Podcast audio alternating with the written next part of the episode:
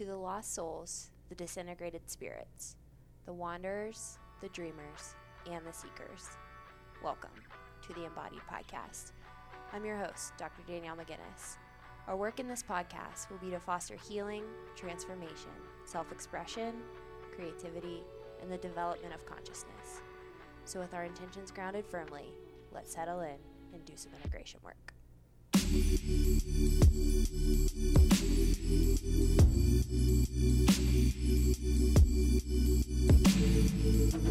friends, happy Thursday, and welcome back to another episode of the Embody Podcast. If you guys are loving what you're hearing on the show, I would really appreciate it if you slid over to iTunes, dropped a five star rating or a written review, and just let me know what you are loving about the show, what you want to hear more of, what you want to hear less of. Any and all feedback is welcome. That feedback gets the show organically into more ears and more souls across the world.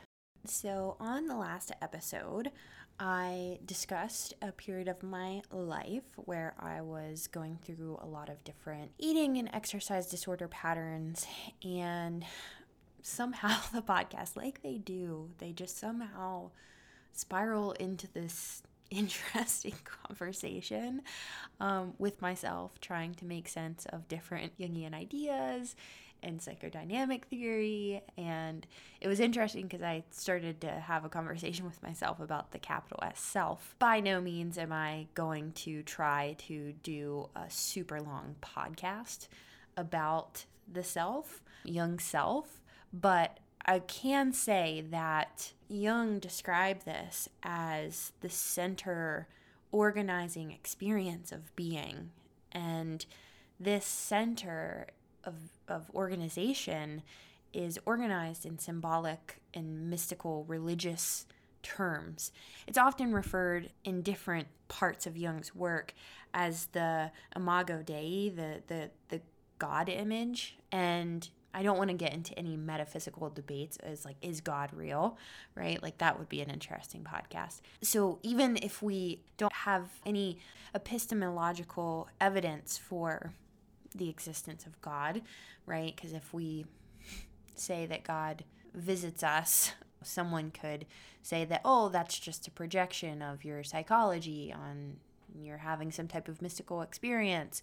And so, even though we don't have concrete scientific material evidence of God, Jung talked about this aspect of the psyche, the self, the capital S self, as our connecting principle through that self organizing structure of the psyche through religious experience, mystical experience, and that offers intimations towards the divine, and although you cannot know, Jung's offering was that you can and probably should still interact with this self organizing aspect of the psyche because contact with the capital S self offers massive shifts in the different parts of our psyche, our relationship to our subjective sense of self, the ego, the mask that we wear to the world, the persona, all the different complexes that are organized throughout the psyche because this metaphorical center of, of the psyche has a pool that orders all the other aspects in a meaningful order even if there is disorder there's there's purpose and there's meaning. And again like i said in the last podcast if the ego your sense of i identifies with that center self-organizing factor then that's what's called inflation. And we all go through periods of inflation. And in the last podcast, I talked about that period of time where I was trying to control and manipulate and organize my whole outer life through because my ego was possessed by all these unconscious complexes. Through that possession and the inability to act as if there is something other than my subjective sense of I pulling the levers and organizing this life, that was, in a way, a state of inflation. And I wanted to share with you guys on the podcast today. I don't think I've shared this on the podcast. In that period of time when things were falling apart. This was my first intimation at a mystical experience. I think I shared this a little bit in my podcast where I talked about plant medicine. This was years before plant medicine. But anyway, I just like randomly went to um, church one Christmas Eve with my mom. And it was during that period of time where shit was just falling apart completely. And I hadn't gone to church since I was confirmed. I was raised Catholic. And so I kind of walked away from the Catholic Church after getting confirmed and really hadn't been back.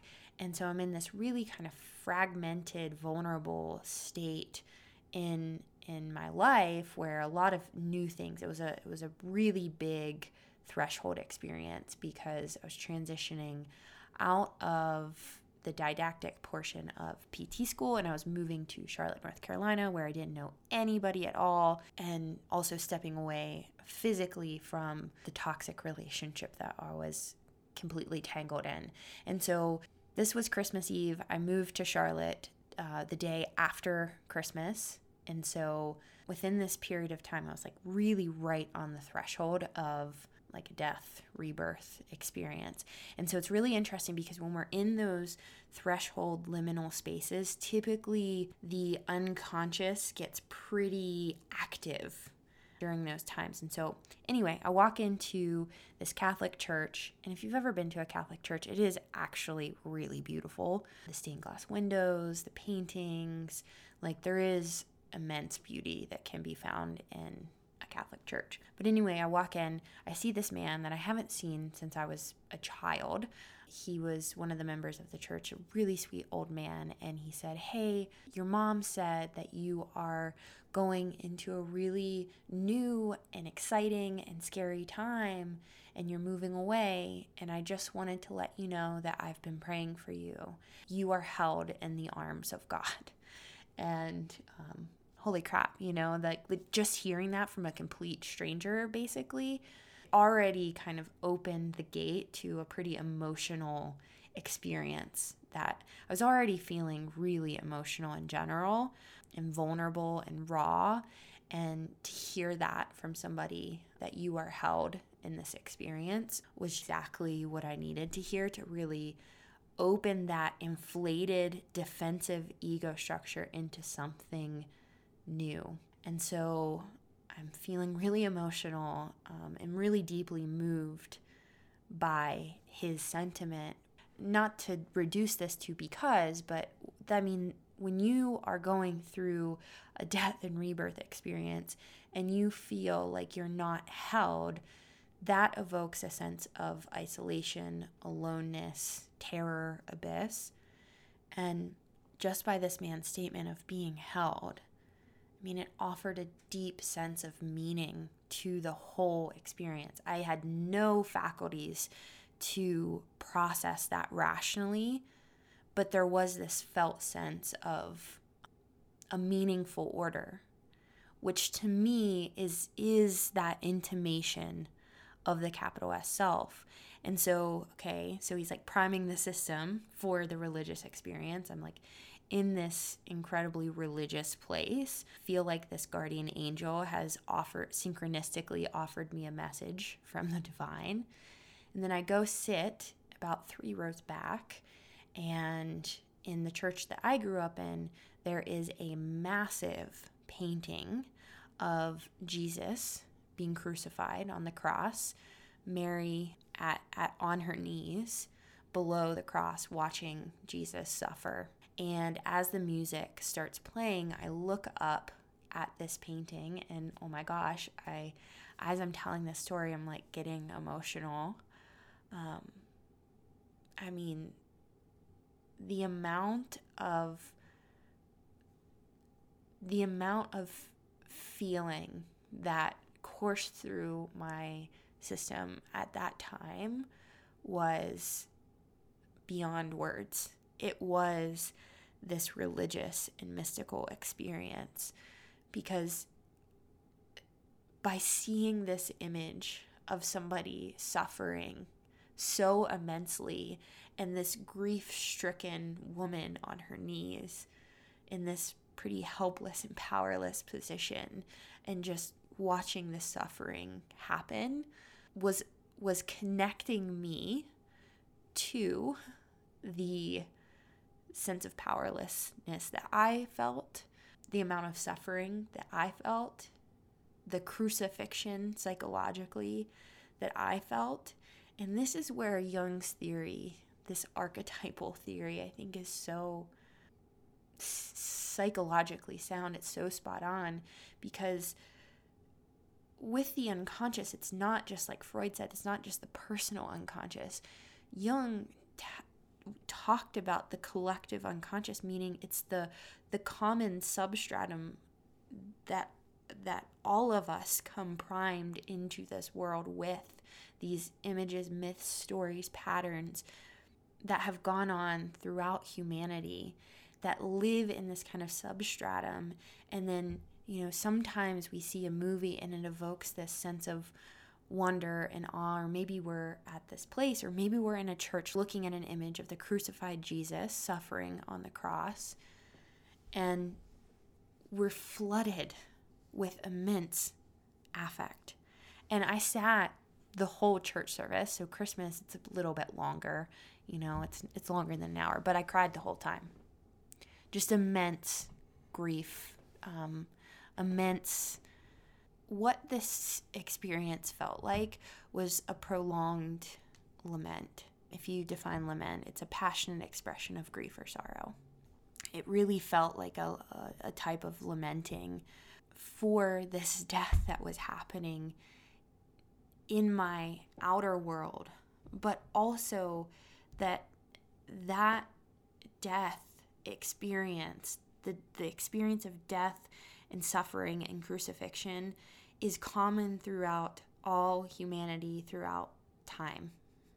The connection to that, not that I could ever consciously connect to that at that period of time in my life, but that type of experience, it's so symbolic and mystical that it does offer this kind of bridge towards something greater than your isolated small little ego self your your isolated i. And again this contact with the capital s self metaphorical center of the psyche it reconnects us it catalyzes us towards meaning. How is this experience meaningful? And when we're disconnected from meaning, our suffering becomes the most intolerable, unbearable experience ever. If we don't have context of our suffering, again, it leads us to a state of alienation, isolation, and typically those experiences are going to take you farther and farther into feeling alienated, lonely, isolated until you start to pay attention to those feelings or something breaks through. If you're being crucified, that tension, Jung said that symbolic material breaks through and offers a way through that crucifixion. And that in this experience, was that intimation with with something bigger than myself having its hand on the lever offering a deeply meaningful and moving experience in the totality of of my life. And Jung uh, talked about this but um, edward edinger wrote a book called ego and archetype and he talks about this process of then creating a dialogue with that um, metaphorical center, that that archetype of meaning within, and he called this the ego self axis. Part of the work of Jungian analysis, but a lot of the work that I do with my clients is to create a relationship and a dialogue with those things that are quote unquote other than self. They're the foreigners and the strangers in the psyche because as we go through shadow material, as we go through the contrasexual other, the anima animus, as Jung said, then we start to get intimations of this ordering factor of the psyche. And when we start to do that, we have a greater context. Of course, we always have the propensity to become inflated and identify as the divine, but that relationship, that ego self axis, puts us in this space of deep devotion and reverence to that which we do not know. This experience in my life was one of the first experiences that I can consciously remember that really blew open those ego defenses and that religious, mystical energy flooded in and allowed me to relate to my experience and put my experience in, in context to the wider story and myth. And so, this episode is really to offer an invitation for all of you to reflect on are there any experiences in your life, synchronicities are good examples, where perhaps these symbolic, mystical, religious experiences have happened, and perhaps how could that be an opportunity and an invitation from the capital S self to create a relationship with the unconscious, to dethrone the the king, the old ruling principle, the egoic structures that are no longer working, that are no longer functioning well in isolation. So yeah, I hope you guys enjoyed that episode. It's been really interesting sharing more personal aspects on the podcast lately. I really appreciate you guys listening, tuning in, dropping your ratings and reviews. Really, really appreciate it. So I hope that you guys have a good weekend and we'll talk on Sunday. Bye, guys.